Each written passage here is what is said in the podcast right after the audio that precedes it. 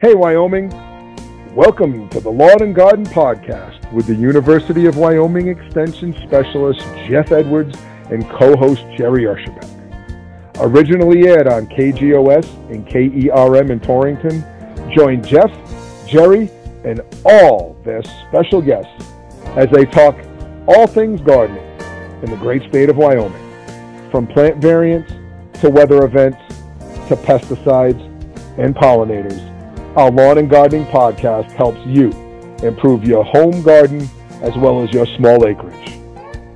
So let's welcome Jeff Edwards and Jerry Erschabeck. Happy gardening, folks. Good morning, everybody. This is Jeff Edwards and Jerry Erschabeck for the K G O S K E R M Lawn and Garden Program. Our guest today is Bernie Lewis, and uh, we will be talking about lawn and garden things that you can do in January and February and March. And um, let's listen to a few words from our sponsors, and we'll be back right after this. U W Extension is excited to announce another session of the very popular online Master Gardener Training. This extensive training focuses on successful gardening and landscaping in Wyoming's uniquely challenging growing environment. The fourteen-week class runs from February tenth through May twelfth and costs seventy-five dollars plus the book.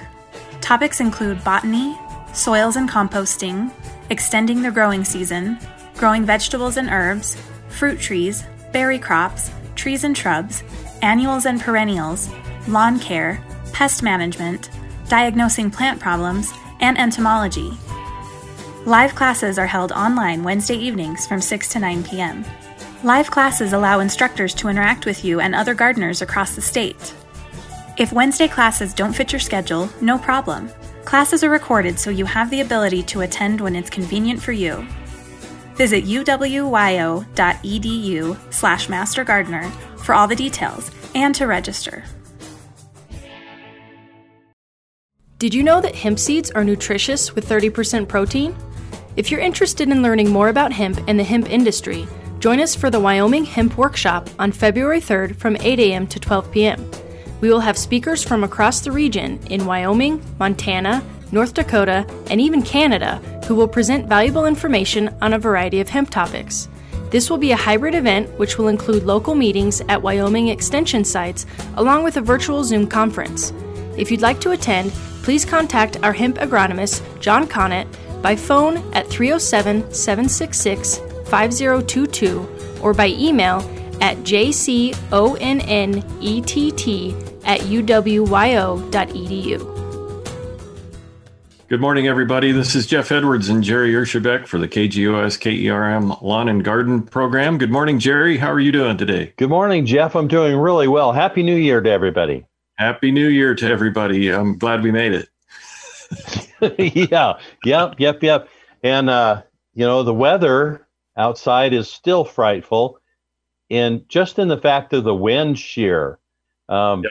not much in the way of any moisture, but a lot of wind, a lot of wind. Pretty, pretty cool some of those mornings when my wife and I are out there walking her dog. So, yes. Uh, our guest today is Bernie Lewis. Good morning, Bernie. How are you today? I am fine. I am fine. It is good to see you. Glad you are able to join us today. I am too. I am too. So since I mentioned that we'll be talking about winter activities that you can do in your lawn and garden, I'm going to turn the floor over to you, Bernie, and let's get started. Well, as Jerry was saying, the weather is still very frightful, and right now is a very good time to be watering your trees, your young trees, even your mature trees, because we have not had enough moisture during the summer and this fall and even into the starting of this winter. They are in desperate need of water. So trees and shrubs, right? Yes, Anything trees and shrubs. Still out there. Um, and the primary reason that we want to water over the course of the winter is not necessarily to have the roots be able to pull moisture up into the stems, but it's mainly to keep the roots from drying out, correct? Yes, yes it is. Okay. And so if we are watering trees on a cool day, which, you know, we're not freezing real hard, but uh, can you give some folks some tips on how to water trees this time of year?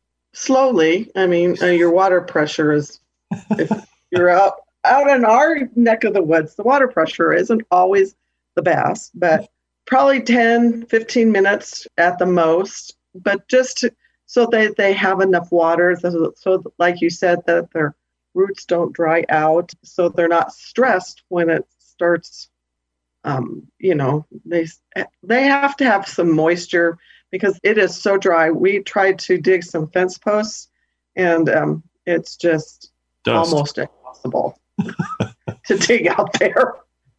Yeah, exactly. So, uh, you know, previous uh, programs, we've talked about this a little bit. If you have large trees, it's a good idea to go out during the warmest part of the day, whatever time that might be, and uh, start a hose running and maybe uh, let it run about the diameter of a pencil. So what is that, about a quarter of an inch or so? Yeah. Let it run for several hours and put it on, uh, put it on a... Um, I guess it would be maybe a clock schedule, not not watering length, but where you're watering on that tree. So uh, you want to put the hose out where the drip line is, where out yeah, where the, the edge of the, uh, the limb, ball, where the roots. Yeah, and where so, your canopy is. Where the thank you, the canopy. That's the word I was looking for. and um, yeah. Uh, so if it's a large tree, I would set it maybe one day at, you know, where you think north would be or the twelve o'clock position would be. And then if you can water again the next day, set it at three o'clock and the day after that, set it at six and then set it at nine uh, on the hands of a clock around your tree so that you're getting adequate water in the area that needs it all the way around the tree. So hopefully I made that clear other than confusing people with timing and clock, but run it as long as you think you can or think you should. You know, in our environment, overwatering is usually not an issue. Not a problem. And we, really what you're trying to do is get the water into the soil. Uh, but um, once it starts freezing, getting below thirty-two degrees, probably unhook everything. Make sure you unhook that hose from the hydrant or the side of your house and drain it uh, so that you can use it again the following day. So go ahead, Jerry. Bernie, when you were digging those post holes, did you find any frost in the in the ground? No, it no. just was no, just pretty dry. Uh, uh, my and... husband, I, I lost my garden shed this um last spring. Oh no, to that, due to a wind. To, that, to the wind, and so uh, Wendell was building me another one, and so he, he had to dig some fence posts to hook it to it. Yeah, he wasn't real happy by the time I got home from teaching school, trying to dig a fence post or two. My dad would always put water in his holes to put in a fence post if he could, and we would haul water and just, you know, put a little dash in. He always found that to be easier to tamp those posts in a little tighter. He he just well, he, you to have something. Wendell ended up putting water in there to try to make the fence posts. Or yeah. to make the hole because it was oh. that hot. That's dry. Yeah. It was is. very dry. It was yeah. very dry. And people are starting to get their seed cal- catalogs and stuff and looking at all the pretty pictures look, and dreaming about the produce that they're going to eat. Yes. Yes. And so uh, people need to be getting those seeds ordered by now. And, you know, you can, you can start, I wouldn't start any tomatoes right now, but I would start some perennial flowers, things like that, that you can that have a, a longer date to before they bloom. Mm-hmm. Your perennials you can start now. Could you um, do marigolds and zinnias as well? No, no, because your They'd... your your bloom date on those are what, twenty days. You can so, marigolds so. and zinnias I'd plant outside, but okay, but you can start those probably in March and April. And then to transplant them. But your perennials are, they usually have a longer date for them to bloom. And they're woodier. They're a woodier plant so usually. So like, a, uh, like a, a, a person that has just a grow light, would you put the grow light fairly close to your pots? Or well, after you get it, you, you, they need to propagate first. I mean, they need to germinate through the, then you through the soil. Transplant them. you'd plant them into a bigger thing, and then put them put them in different pots and put grow lights on them. So uh-huh. um, when you when you plant them and first when you're waiting for them to germinate, do you need to grow light on them or not? You have to look. Some it, it, de- it depends on what it is, right? Yeah, it does. Some okay. of them need light, and some of them don't like light. You just okay. have to read on your package. Now, like many people, I would think, have extra seeds that they didn't use the year before or the year before that or the year before that. So I know that as the seeds age, the germination rate goes down. So how would you go about seeing if there's a uh, these seeds would even try to germinate? Um, I'd put them in damp paper towel. Uh-huh. And put them in a paper towel and, you know, put them on a, like on the top of a refrigerator where it's warm, or if you have a, a grow, a heating grow pad, just and see what the germination, uh, what's the percentage would percentage. be. So take, yeah. take ten or five seeds out of the packet, mm-hmm. wrap them in a damp paper towel, throw it up on top of your refrigerator, check them in about five days, see what happens. Mm-hmm. Bernie, would you transplant those plants to soil? You can. Okay. You can. You can. You know, it's just mostly so you know what your germination will be. Yeah. If it was a percentage of germination would be. If it was a plant that you really, really liked, it's hard for, well, doing it, running a germination. I can't throw things away. Right. Running a germination test is a really hard thing to do if you're not planning on planting the survivors. So very it good. It is very hard for me to throw any little plant away. Yes, I, I, I just it you just, bring you bring home all of the um, uh, ones that nobody adopts before the end of the year, don't you? A lot of them. Wendell goes. Wendell just. My husband Wendell goes. Um, we don't need any more. Your your garden will not hold any more. Just walk like, away from them. Just walk away. I like just to plant away. a lot of sunflowers, and sometimes it's difficult to thin them out. Because, you know, hey, well, you look pretty healthy, and you wind up taking some healthy ones out, and I'm not sure how they would transplant once they're a foot high. No, they don't. Yeah. They're not very good, huh? Not well. Mm-mm. And I hear, Jeff, you have an, an experiment that you are working on that sounded very, very interesting.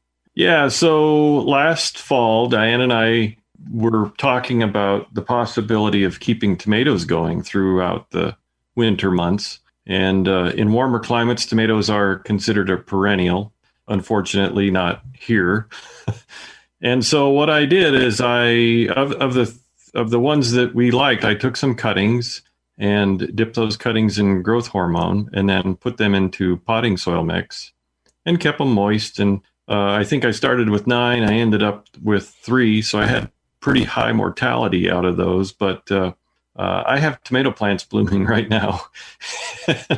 But I have been trying to keep them trimmed back, and um, I, I really do not have any interest in allowing them to bloom and try to produce fruit in the house. I'm just trying to keep them alive until April so that I can get them in the ground in the high tunnel.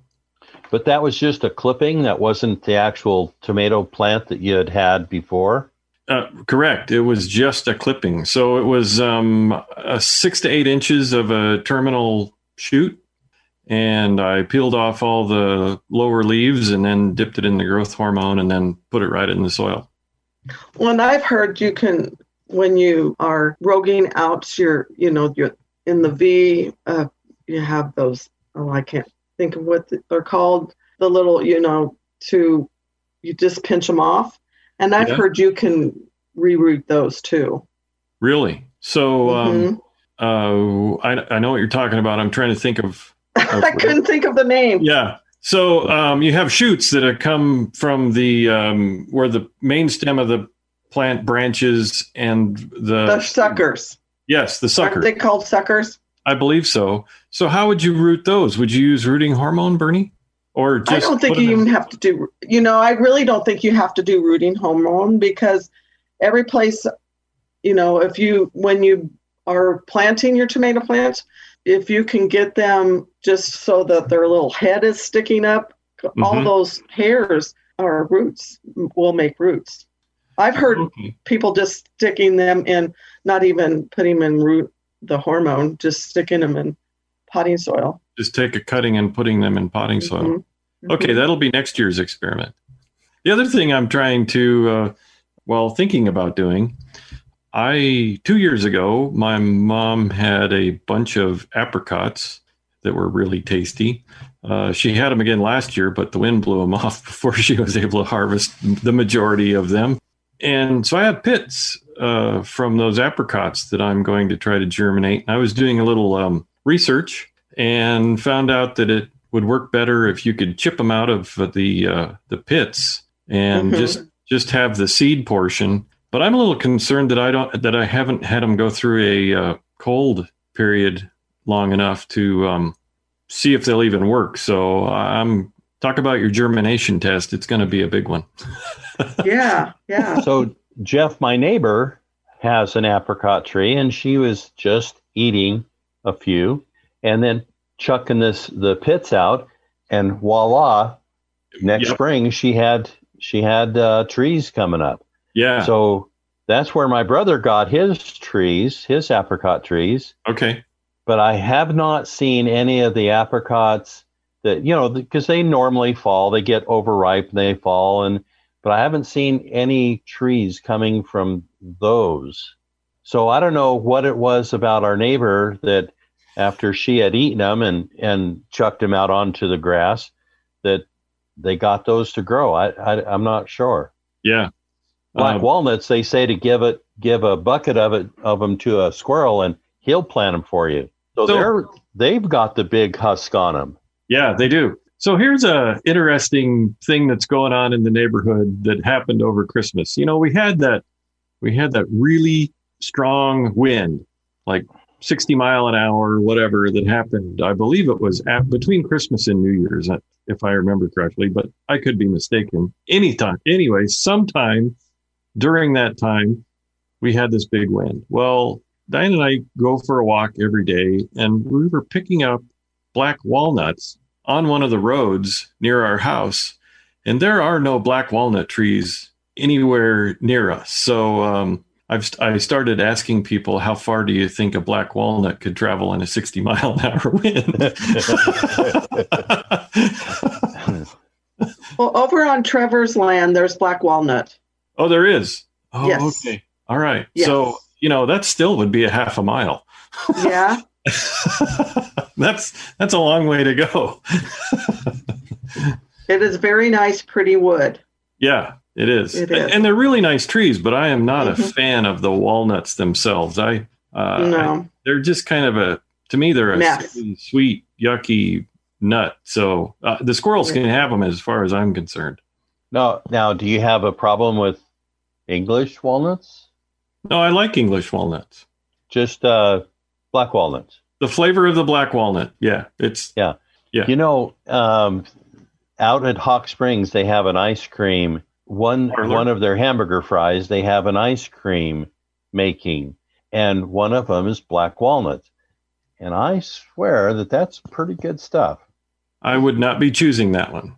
Yeah.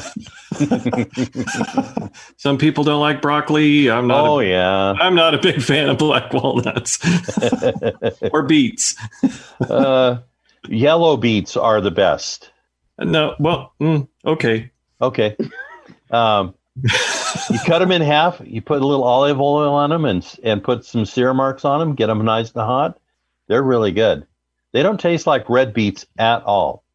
Okay. I believe you. Okay. Haven't had them the way I fix them. Haven't you heard that before? No. Maybe I have. Maybe we've oh, talked yeah. about it on this program. So, Jerry, you know, uh, it, what have you been doing gardening-wise uh, this winter? Well, my brother-in-law gave me some, is it elephant ear bulbs? Elephant ear bulbs? Elephant ear garlic? No, uh, no. elephant ear. It's elephant ears. Okay. Elephant ears, okay, uh, and it's a huge, big bulb, and well, not quite that big. Uh, but he gave it. He he he dug those up, and I think there's like five or six of them. And I put them down into the well shed hole, because it, you know, it goes down about six, it goes down about ten feet and stabilizes. And I put that, I put that with my canna lilies and my gladiolas and one other thing. But uh, we're thinking that that might be a, a really good thing to do. I tried to grow an elephant ear in the garage, starting it in a, a larger peat pot, and it didn't do very well at all. Well, so, was it getting any sunlight in the garage? I have a grow light. Oh, okay. So that's why I asked earlier if the grow light should be pretty darn close to it, or, you know, mine is, oh, I don't know, a couple of feet above. I, but some things don't like grow lights. I know, like when we do onion seeds, they, they like the, do, they, like, they the, like the greenhouse better than than they germinate better out in the greenhouse than they do under a grow light. Yeah. Interesting. It is very interesting. Yeah. So, Jerry, have you ordered your seeds yet? No, I have not. so, so that's one thing. That's one thing we probably remind people to do. Absolutely. You know, Bernie brought up that pe- we've been receiving our, our seed catalogs ever since the first day before uh, Thanksgiving.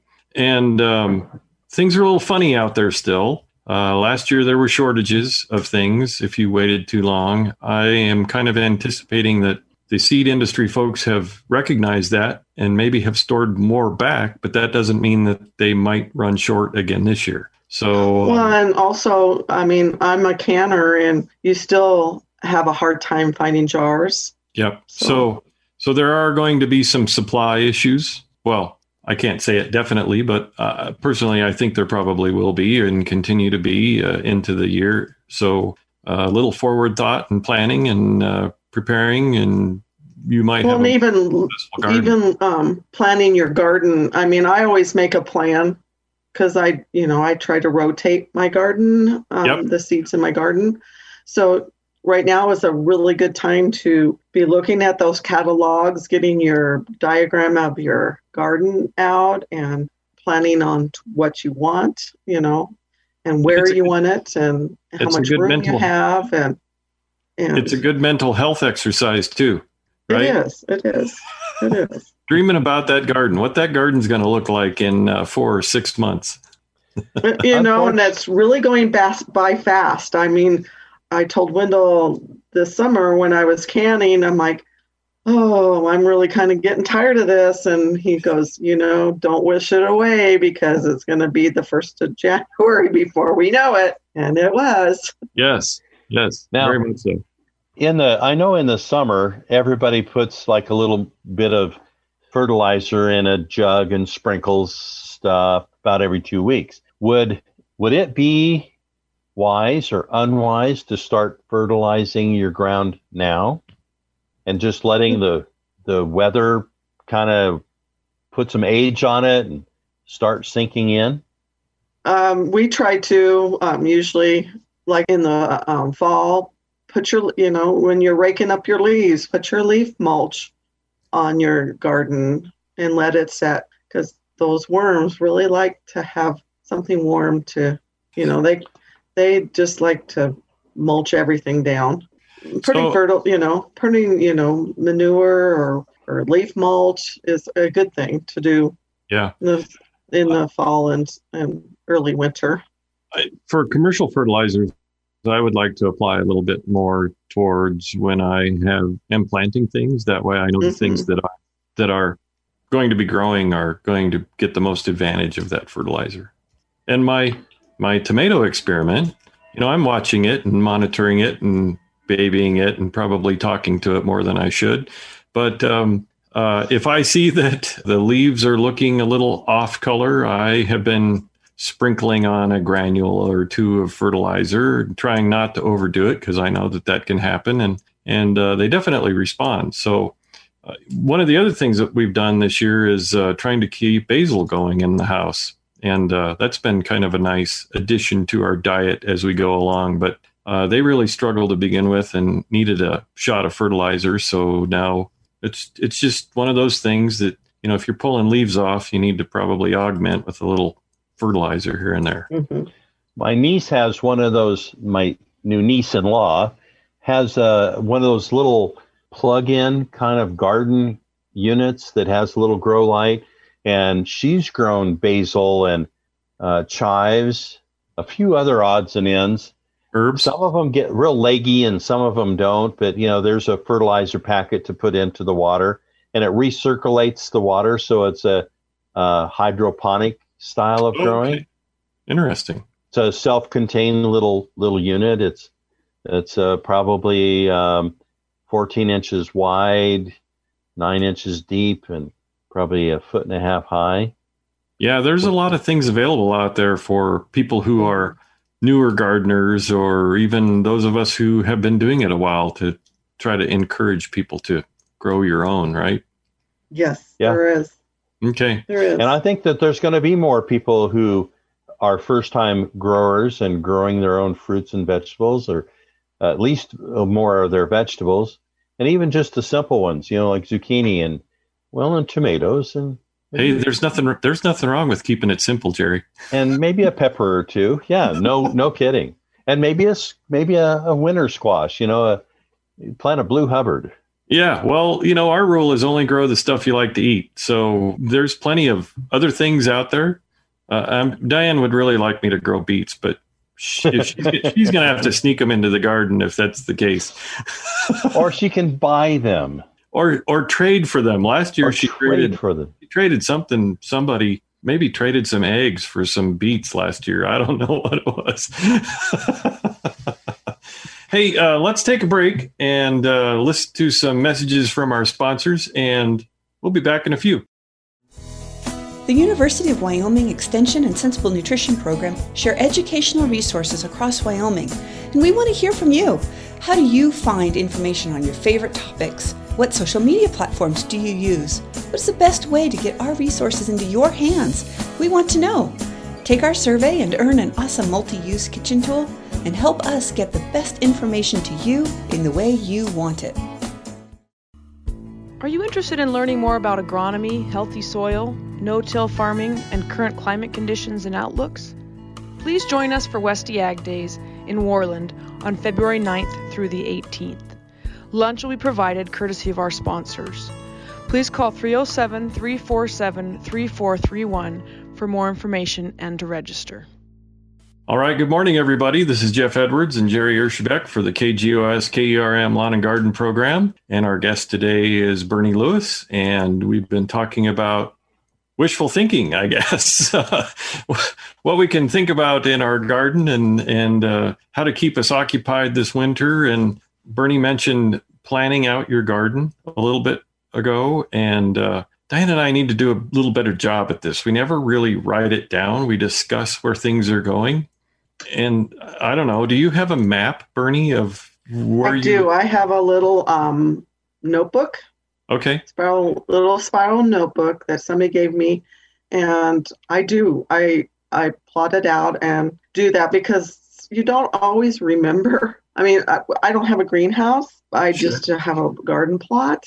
You know, sometimes you forget, oh, did I put the tomatoes here or did I put them in this row? Because I, I ditch mine, yep. and we fled it. So it's pretty easy to be able to tell where, where you're planting and stuff as to where your rows are. And so I do try to keep track of it. So I'm not planting, you know, more than one year a one-year rotation. Sure. Do you do. save your map from year to year?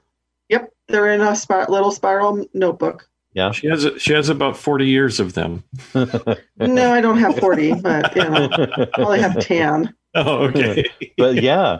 Uh, and I agree with you. You forget exactly where you put stuff because you think, oh, that's where I'll I had remember. my tomatoes, you know, and Myrna will say, no, that's where we had them last year. Yeah, or well, that's where we had them well, a couple years, years ago. ago, and it's still not ready to be put back there.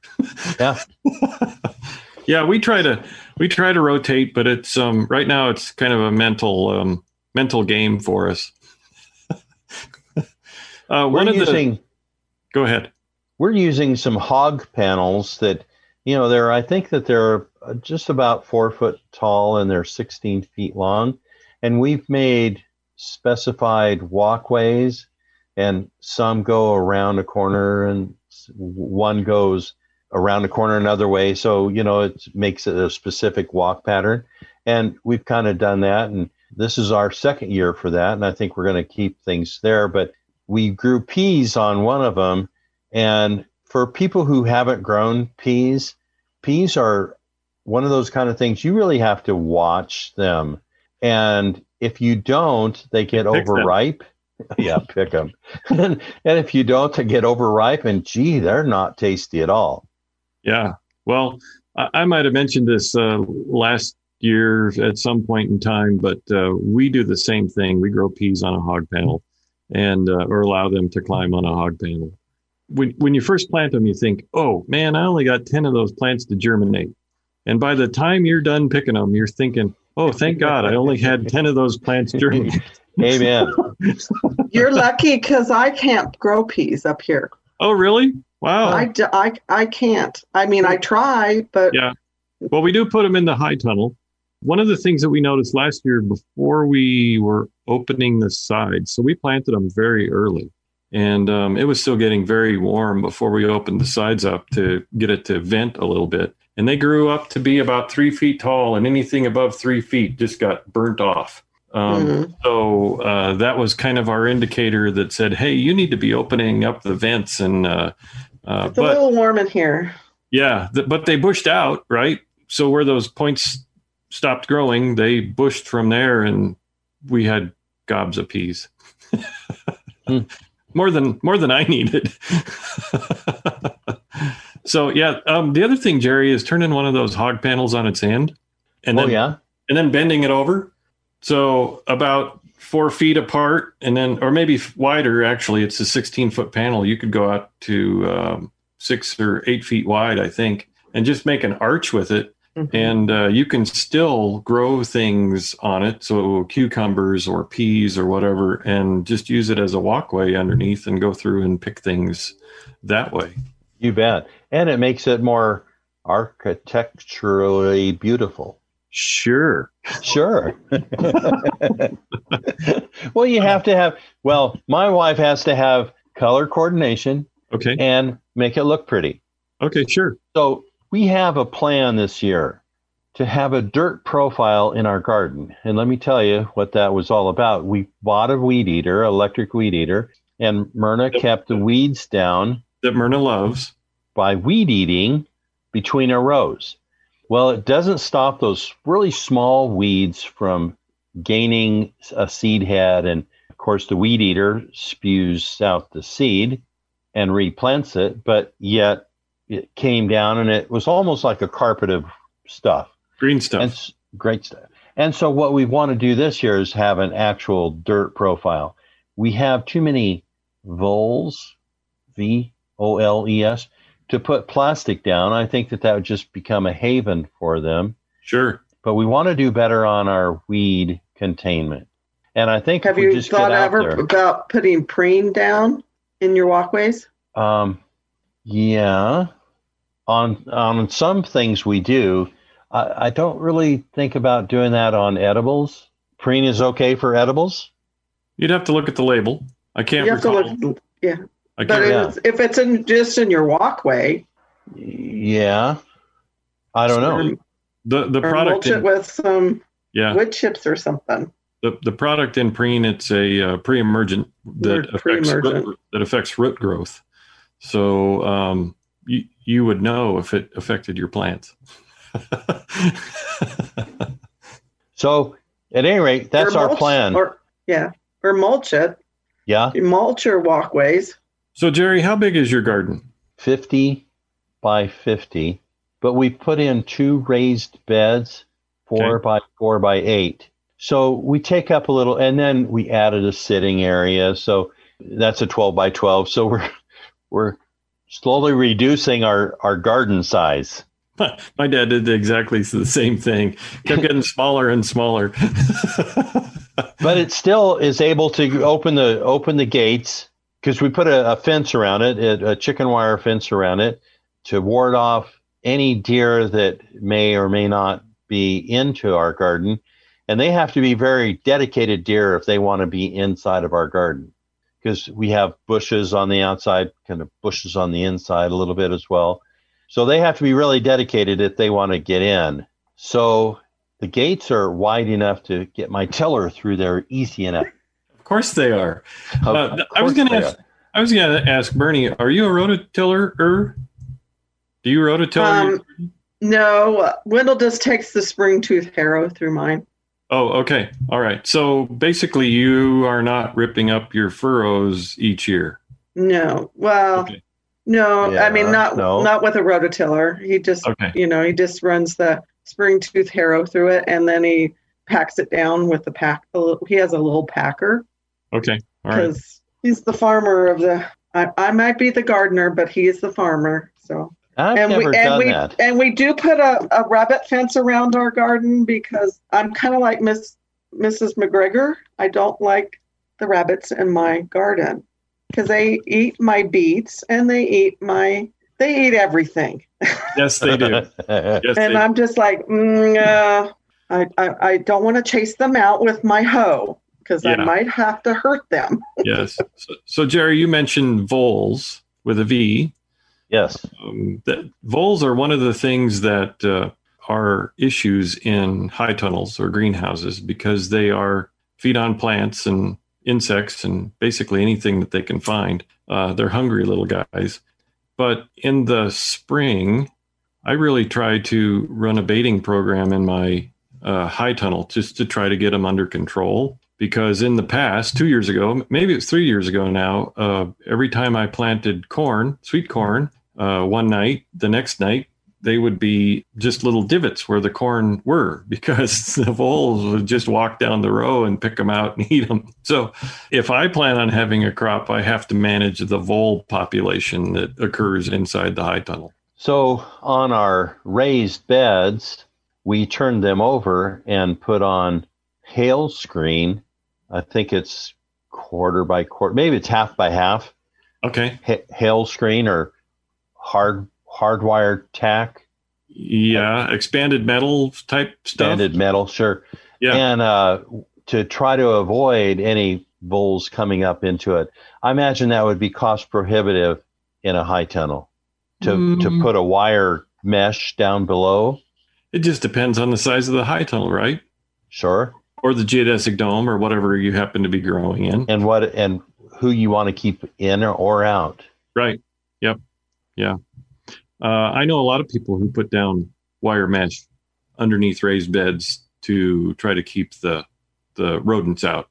Not uh-huh. just voles. There's a whole lot of other things that... Oh, mice even, wouldn't it? Yeah. yeah. Mice, if they uh, want to winter, overwinter. Yeah. So the um, extension office, the high tunnel at the extension office, when we were managing that, I think we trapped three different mice species plus voles. So there there were field mice and house mice and just different types of mice out there that were wreaking havoc on things. When we used to grow pumpkins, we'd have... One, you know, you'd go to, to harvest and you cut off the, the stem and you'd cut one and it'd just be light. And you go, whoa, hey, you're expecting twelve to fifteen pounds and it just comes right up. You turn yeah. it over and there's a little hole and it's all Cinderella again, you know, Cinderella right. with the with her uh, with her carriage. And those mice would just burrow in and just gut the entire pumpkin.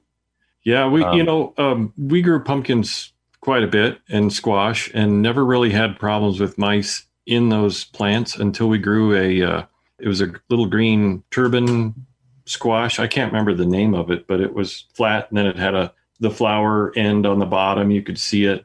The mice would just get inside of those and just clean them out. Um, yeah. That and that one particular variety of pumpkins. Yeah, so I'm it sure sounds, sounds like a Turk's turban. Yeah, something like that. Turk's yeah. turban, because it has those little bumps on its on the top of its head. Sure, sure, sure. So, um, uh, are you planting? Uh, this question is to either one of you. Are you planning on planting anything new and different this year? Oh, I'm going to do artichokes again. Are you? I, I I just like my artichokes. I had one plant that had six of them on this year. Oh, okay. Um.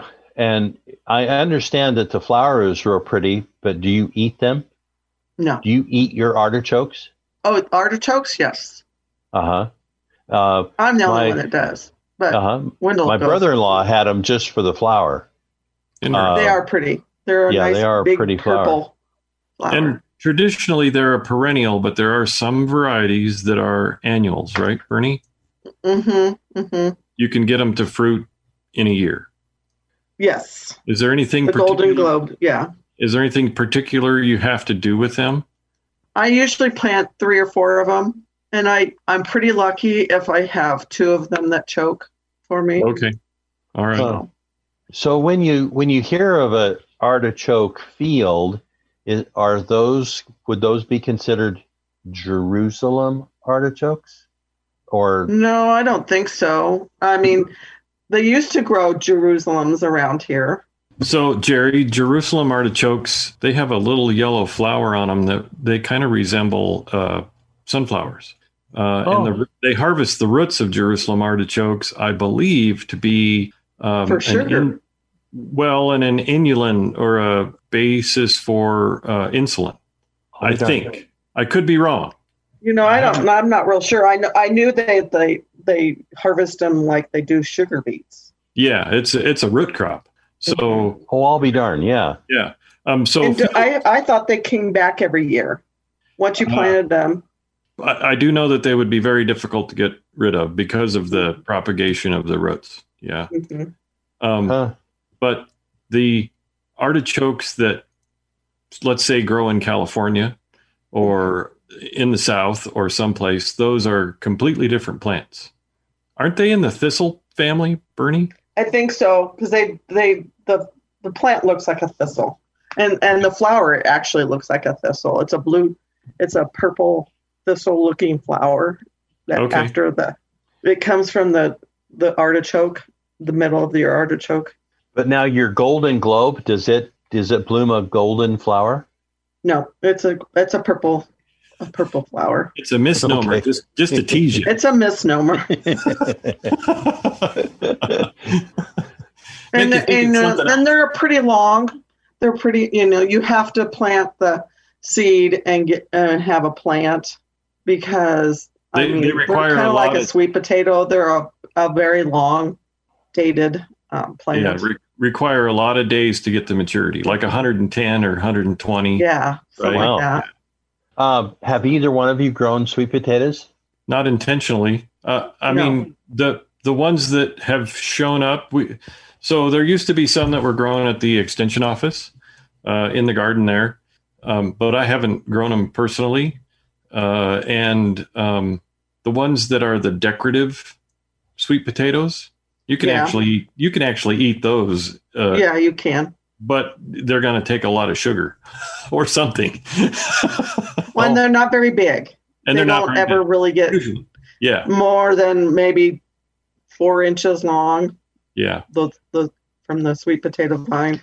A friend of mine out east of town said that he's grown some sweet potatoes, but he starts them by putting a toothpick in them, and much like you would uh, avocado seed, and putting it in a, a, a glass of water. To yeah, you need slips. You need slips of them. Uh huh. That's so the, that's the, how you grow the them. The slips come from eyes, mm-hmm. like mm-hmm. a regular potato. Yep. Mm-hmm. Mm-hmm. Yeah. Only um, many times the sweet potatoes that you can purchase in the store have been uh, treated's not the right word, but conditioned so that they won't produce slips. So you huh. have. It's best if you. I mean, you might be able to break that, whatever they've done to it, uh, if you put them in water with a toothpick. I mean, hold them in a glass with toothpicks. But usually you need to order the slips from a producer in the South. Yeah. Yeah. Okra? Bernie, do you normally grow okra? No, no. Okay. Gretchen usually does. She, okay. She, yeah, I mean, but she grew up in Kentucky, so. Yeah. I, I think okra is another one of those things. You either love it or you hate it. You hate, um, yeah. I, I mean, I've never, I guess I've never really eaten it, so I don't know. But so the I, only way I've had it is deep fried. And well, of course, anything, anything deep fried anything deep fried is good, right? Um, so I've had it in uh, uh, soups and stews, and it's kind of um, slimy. Let's say gelatinous. Uh, let's let's say that. it's it's different. It's really weird, and it's kind of kind of I don't know if I like this or not. And so the seeds, the beans on the inside, have a different flavor than the the flesh. So if you pickle okra, you want the plant pods to be smaller, and if you're looking for the gelatinous quality, I think you want those pods to be a little bit more mature. Um, they put that in jambalaya, I believe. Yeah, I, I believe so. Yeah, yeah. And is uh, that a thickener? Hey, if it's gelatinous, it's thickening something. Slip sliding away. Yeah. And so, Jerry, um, the reason, main reason that I brought up asking if we're growing anything new and different is I know on this program we've talked about Cornelian cherries several times. Several uh, which, times, I think. Which are a dogwood that have a fruit that you can actually consume. And um, I was able to find some this year, and I'm hoping that I get some Cornelian cherries to show up at my house this spring. So, uh, got a spot picked out where we're going to put them, and we're going to see what happens. Apparently they have, when they bloom in the spring, they have taxicab yellow flowers on them. Uh, and to get the best fruit, you need two different varieties. So I've done that. I've, we'll, we'll just see what happens. Very, yeah, you have to keep cool. us updated. Okay. Uh, so the are fig- the che- are the cherries bigger than the, the pie cherries that grow around Torrington? Yeah. So I don't, I don't think they're cherry-like. I, I know that they have a lot of vitamin C in them, but I have no idea what the flavor will be like. They don't have a central pit. It's going to be something different, but I'll let you know. Yeah. Oh, yeah. Cornelian cherries. How do you spell that? C O R N E L I O N. Uh, Cornel. Well, Cornelius. Cornelian. I can't spell stuff like this. Don't put me on the spot like that. Yeah, don't put him on the spot. All right, I'll not put you on that spot ever again. Spelling and math. Don't ask me to do that. So on your on your tomato plants, you haven't seen any bugs yet? Uh, no, no bugs. Good, good. Yeah, um, I would probably get frustrated and set them out. Do something brash like set them outside for a. Well, I, I think Diane would make you do something very, very rash. Probably. What kind of what kind of bugs would you expect, Bernie? Well, the ones oh. you don't want to show up are white flies. White flies is mostly what I was going to say. Yeah, um, some yellow sticky things out. Yeah, aphids could be a problem. Thrips could mm-hmm. be a problem, but we don't have a lot of other plants in our house, so I don't anticipate that we'll have any no. issues. The other thing that can th- show up would be um, fungus gnats, which are annoying to say the least, um, but there are some ways to keep them under control too. So uh, the little fruit flies, are the fungus gnats about the same size? Fungus gnats are a little bit smaller. Wow. Yeah. So, so fun- to me, being the entomologist, the way to identify a fungus gnat is it's usually trying to fly up your nose. Oh, yeah. A fruit fly usually leaves you alone. I think both both are irritating. Yes. Both would be irritating. Exactly. Fruit flies so, aren't, aren't traditionally in our homes until we have a lot. It's summertime, we have a lot of ripe fruit around, those types yeah, of things. So, yeah. yeah. So fruit flies, I've I've been told, you can put a small lamp with a uh, a dish of soapy water underneath. What about those fungus flies? How do you get rid of them? So there's a bunch of different ways to do uh, take care of fungus gnats. Um, one of them is uh, using potatoes, believe it or not. So if you let the if you let they're they're root feeders, the larvae are root feeders. If you let the soil dry out and cut up little chunks of potatoes and put it on the soil of the pot that you have, leave it for twenty-four hours. Then pick the potato up, you'll see little maggots on the potatoes. So you just throw them all away, and you keep doing that until you kind of get them under control. The other way to try to manage them a little bit is um, put some, put about one inch of really fine sand over the top of your pot, right? So you've got the, you normally have the head space in there. And so the adults need some place to lay their eggs, and they'll usually try to go through the top, and that sand just won't allow them to lay eggs. So that will eliminate some of them too. Huh. But then, then again, there's other, you can use sticky traps to control the adults. Although if you have pets, it's highly likely that you'll get stuck in them or they'll get stuck in them. But there's some other things to try to reduce them. And if the, I tell folks, if the population is too much for you to handle, just set everything outside this time of year for about three days and you won't have a problem anymore. The overnight I mean, low on like, one night. Does not like that answer. Yeah, my brother made some soup and I said, hey, why don't you put it outside to cool off? It's thirty-two degrees. And so it cooled off way, way well. And uh, we were able to bag that up and put the rest in the freezer. So, oh, I thought you, know, you were going to say it solidified on you. I think it would have had we left it out even further into the evening. Hey, um, any other things you guys would like to talk about as we uh, get close to wrap-up time? Just, what? just the you know, what do you think the growing season is going to be for this spring and summer? You think we're well, going to have another hot one? Here's my answer. Your guess is as good as mine. That's kind of what I thought. Your prediction will be as good as mine. Now, is the Farmer's Almanac out yet for twenty twenty-one? It should be. I have not seen it yet, though. I haven't seen it either. Yeah, but they're I... they're always pretty good about a prediction, and but we're seven inches, at least seven inches into the drought meter, and I think into the, into the eastern Nebraska, they're they're a little bit more. But gee whiz, it's dry. Yeah, we're and, so. So my prediction: we're going to be dry. We're going to have to deal with grasshoppers. And, hot on and that dry. One. Yeah, I know, I know, but it's going to be the reality of it. And mm-hmm. um, we need to be on the lookout for Japanese beetles, not not uh, not the one that gets in the tree that we've been talking about, the emerald ash borer. But I think we need to be watching in our neck of the woods okay. for Japanese beetles. Apparently, they showed up in uh, Scottsbluff last year. So, Ugh. yeah, um, they are not a good time. No, no uh, not at all. So, so the larvae destroy your turf, and the adults eat anything they can shove in their mouths. Yeah. Hate them. Now, yeah, and I heard me, that, you know, water up in the watershed isn't very good yet either. Yeah. So hopefully, yeah, but, hopefully February and March we get some. So. Yeah. Now, tell me again what the best weather is to get rid of grasshoppers. Is it a cool, wet spring? So, Jerry, the best weather that we had for getting rid of grasshoppers, remember the summer of twenty twelve? No. Hot, dry. That was the year that we got six inches of rain. Okay. So there's a couple of different things going on, right? If it's hot and dry in the fall and those seed, those uh, egg cases desiccate, that's good news. All right.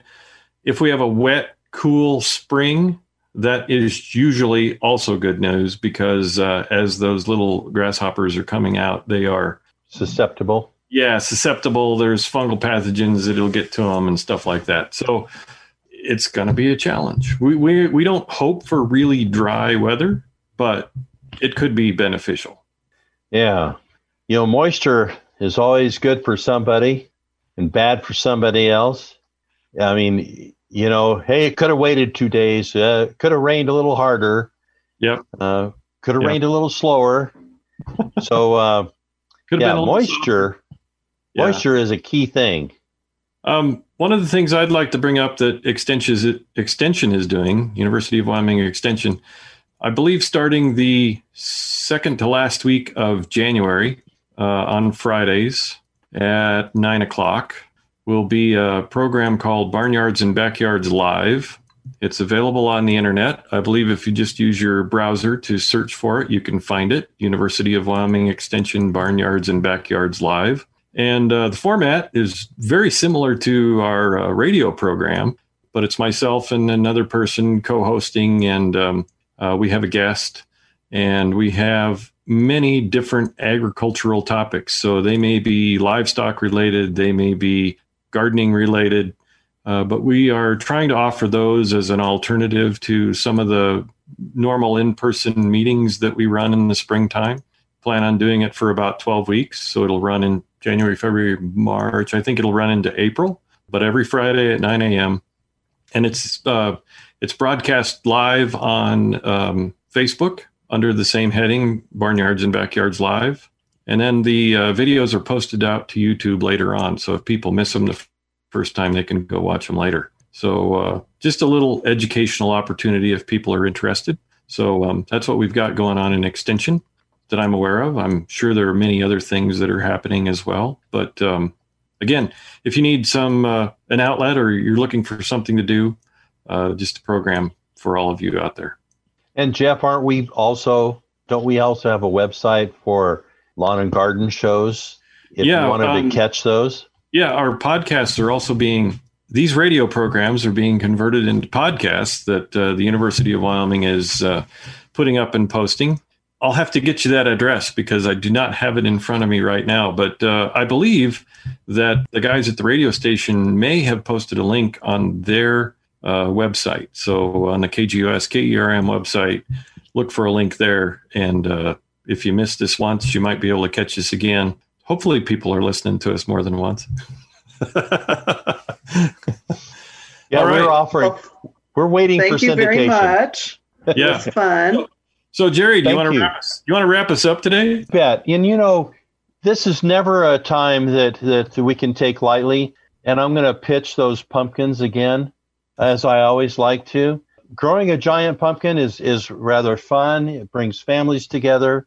It can be a memorable occasion. And then you can weigh your pumpkin at our giant pumpkin weigh-off in October. But now's the time to be thinking about getting your seeds for that. And uh, planting a space in your garden. Yeah. Or at the okay. end of your garden, Bernie. It is at the end of our garden. Yeah, there you go. But that's that's my that's my uh, that's my way of world peace is is grow a giant pumpkin seed. A seed for everyone. Yep. Okay, fantastic. Thank you. Bernie, thank you for uh, being our guest today. We appreciate you. Thank you. Thank you for all of our listeners. And uh, our next program will be when, Jerry? Our next program is February sixteenth with Joyce Evans, the mayor of Fort Laramie. Mayor of Fort Laramie, yes. She was hesitant, but we'll get her to we'll get her to chat with us. That's good. Jerry, thanks a lot. Uh, thanks for listening, Thank everybody, and we'll see you next month. You've been listening to Lawn and Garden with the University of Wyoming Extension Specialist, Jeff Edwards, and co-host Jerry Erschabeck. As the snow melts and the sun breaks, the University of Wyoming Extension has many upcoming virtual and hybrid learning programs available to you. Listen each week for details on new events and how to make your garden flourish. Good day and happy gardening.